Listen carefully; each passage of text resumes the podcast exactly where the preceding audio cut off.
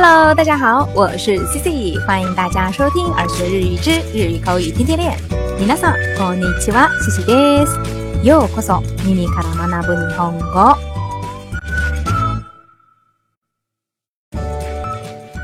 那在昨天的节目当中呢，Cici 跟大家介绍了提出自己意见建议的时候的表达方式，したら或者呢，何々すれば。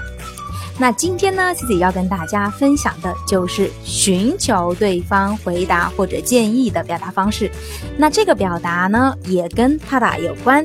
它的完整的句型就是疑问词加上动词的他打いいですか，或者呢，疑问词加上动词的ばいいですか。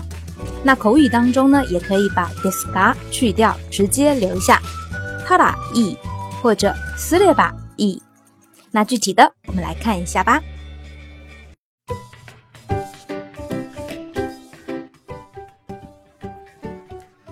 那这个疑问词加上动词ただい或者呢疑问词加上动词的ばい它的意思呢就是怎么做好呢？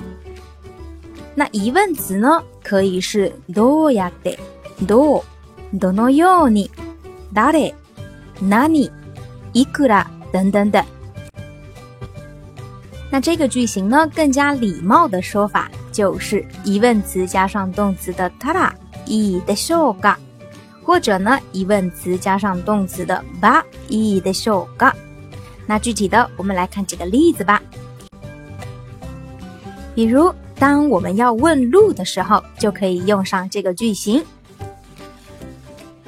请问去东京站要怎么走？東京駅までどうやって行ったらいいでしょうか？坐山手线就可以。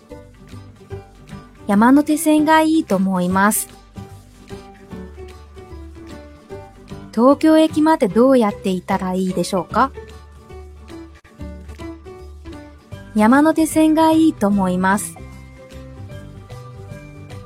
東京駅までどうやって行ったらいいでしょうか？山手線がいいと思います。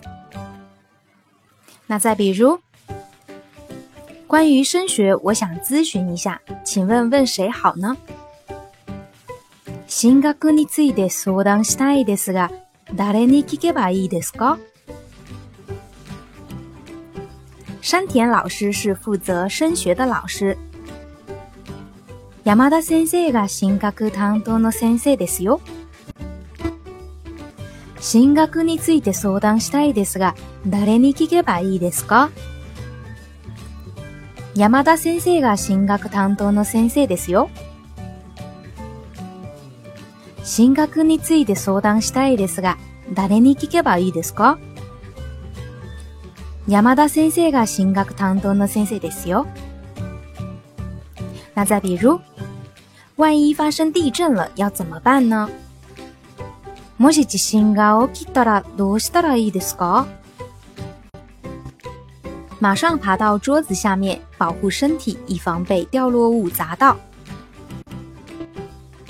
すぐ机の下に入って落ちてくるものから身を守ってください。もし地震が起きたらどうしたらいいですか？机の下に生えて落ちてくるものから身を守ってください。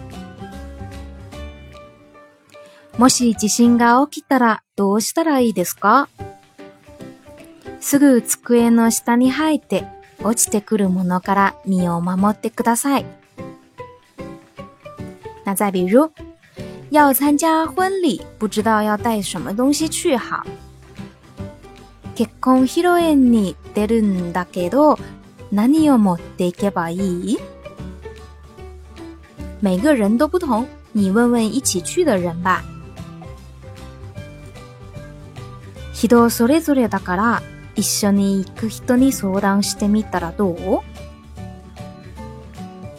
結婚披露宴に出るんだけど何を持っていけばいい？人それぞれだから一緒に行く人に相談してみたらどう？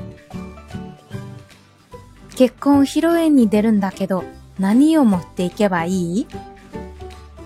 人それぞれだから一緒に行く人に相談してみたらどう？